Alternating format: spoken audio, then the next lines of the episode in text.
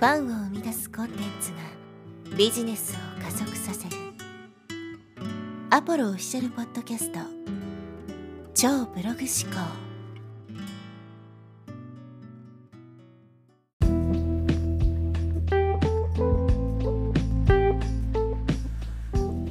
はい、えー、こんにちは、アポロです、えー、今日はですね、ステップメールについてお話ししていきたいと思います。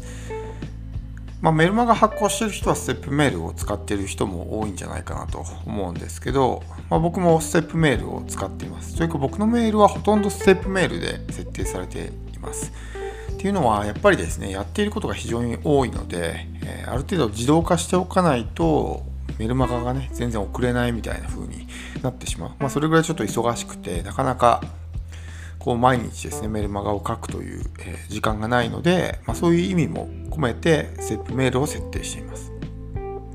まあ、僕のようにですね、あまり時間がない人っていうのは、ステップメール使うの非常におすすめなんですね。やっぱりメールのこの配信頻度が落ちてしまうと、まあ、相手にこう忘れられてしまう。うん、なんかこう、全然メールが来ない人って、いつの間にかこう忘れてしまったりってよくあると思うんですけど、そういう状態になってしまうんですよね。だから、メールはこう定期的に送る方がいいんですけど、でもやっぱり忙しかったらなかなか送ることができないとかっていう風になると思うんですけど、ステップメールはもう事前に日時だけ設定しておけば、勝手にね、メールが送られていくので、非常にそういう手においても便利なんですよね。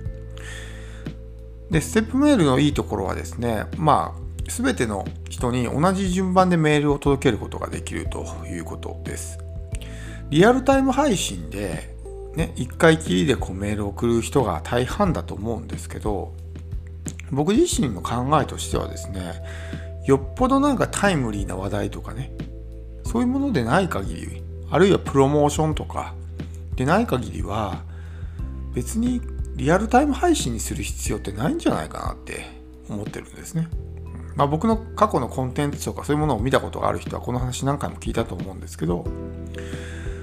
例えば何かですね、えー、ステップメールというかメールマガですね。メルマガで役に立つ情報を発信したとしますよね。でもそれがもしリアルタイム配信だったらそのタイミングでメルマガに登録してる人しか読めないわけですよ。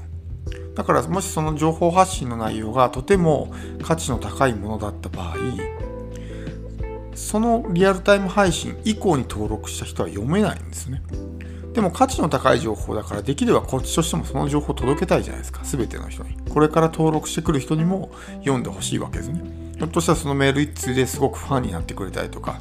信頼をね得ることができたりするかもしれないのにリアルタイム配信することによって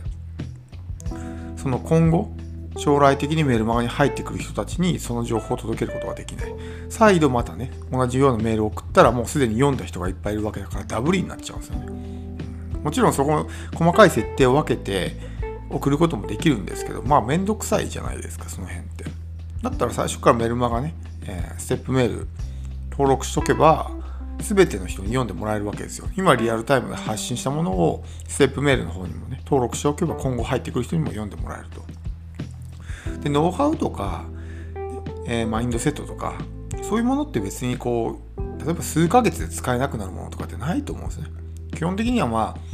ノウハウでも数年はね、えー、持つし、マインドセットは普遍的なもんなんで、ずっと変わることって基本的にないと思うんで、別に、ね、えー、そんなこう、ステップメール設定して、例えば1年後に登録した人がそれを読んだからといって何か問題があるかっていうと、そういうわけでもないんですよね。で、僕は本当にね、こう、ステップメール、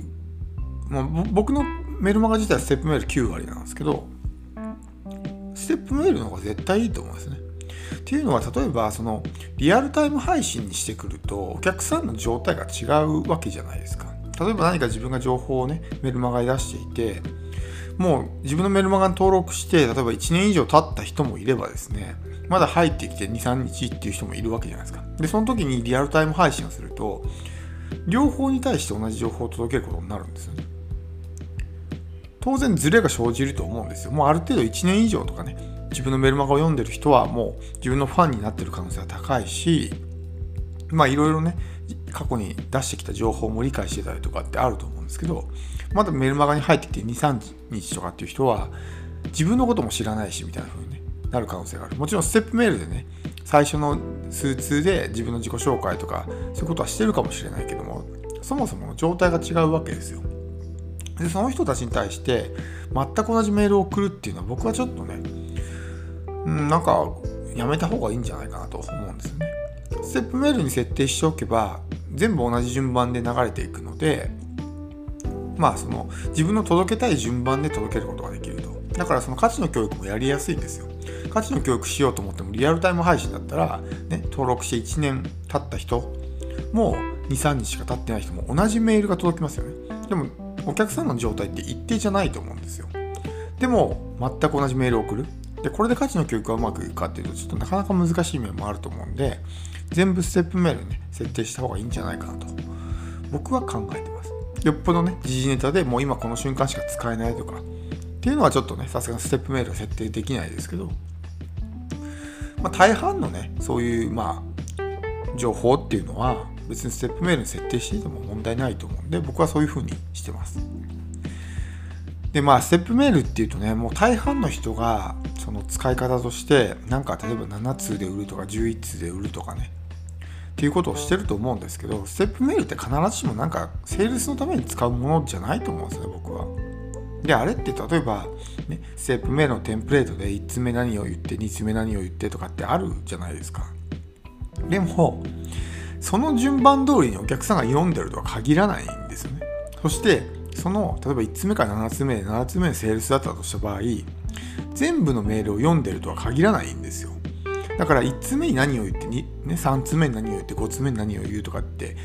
よくテンプレートありますけどそれって全部順番通りに読んでくれたらうまくいくっていう前提なんですよ。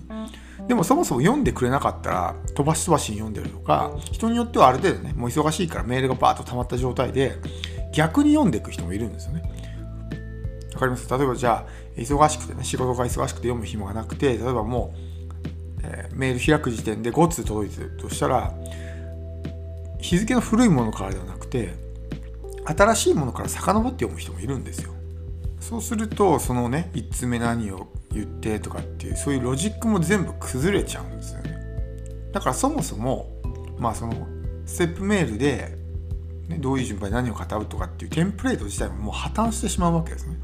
でもなぜかそのステップメールのテンプレートっていうのはこの順番でこれをね何つ目何を言えばうまくいくみたいな風に言われてるんですそしてステップメールでセールスをする必要があるのかなっていうところなんですけどなんでステップメールでみんな物を売ろうとするんですかね。それが僕はすごく疑問で別にステップメールで売る必要ってないと思うんですよ。そのあえてステップメールでセールスをするのでとするならばですねおそらく単純にそのセールスを自動化したい要するに自分が楽したいっていうだけだと思うんです。ね別にちゃんとね例えばプロモーションをして3日ぐらい前からねこうまあリアルタイム配信であと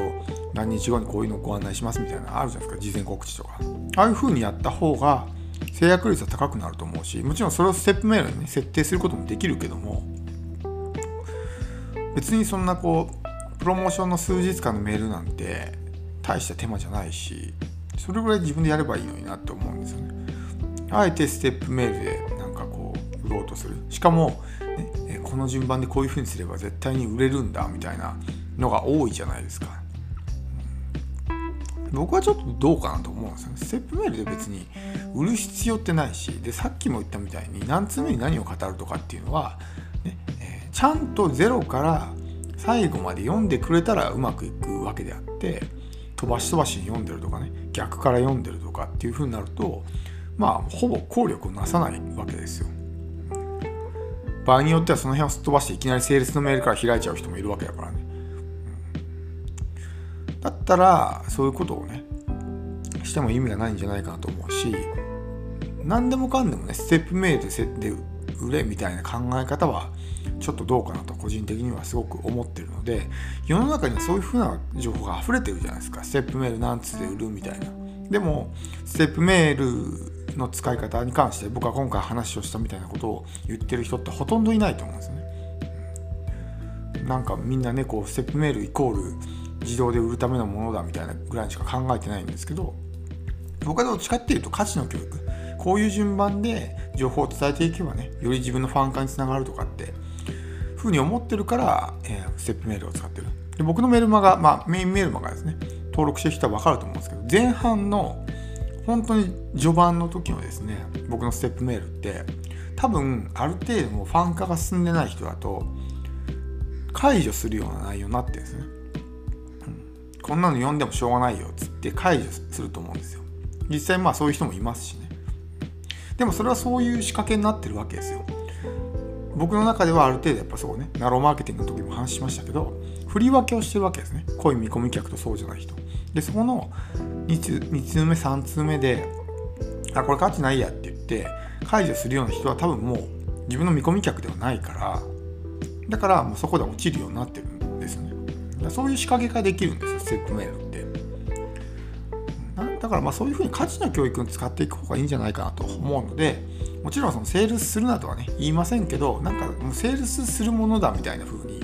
考えるとまああんまり僕は良くないんじゃないかなと思いますんで、まあ、よければね参考にしてもらえればと思います。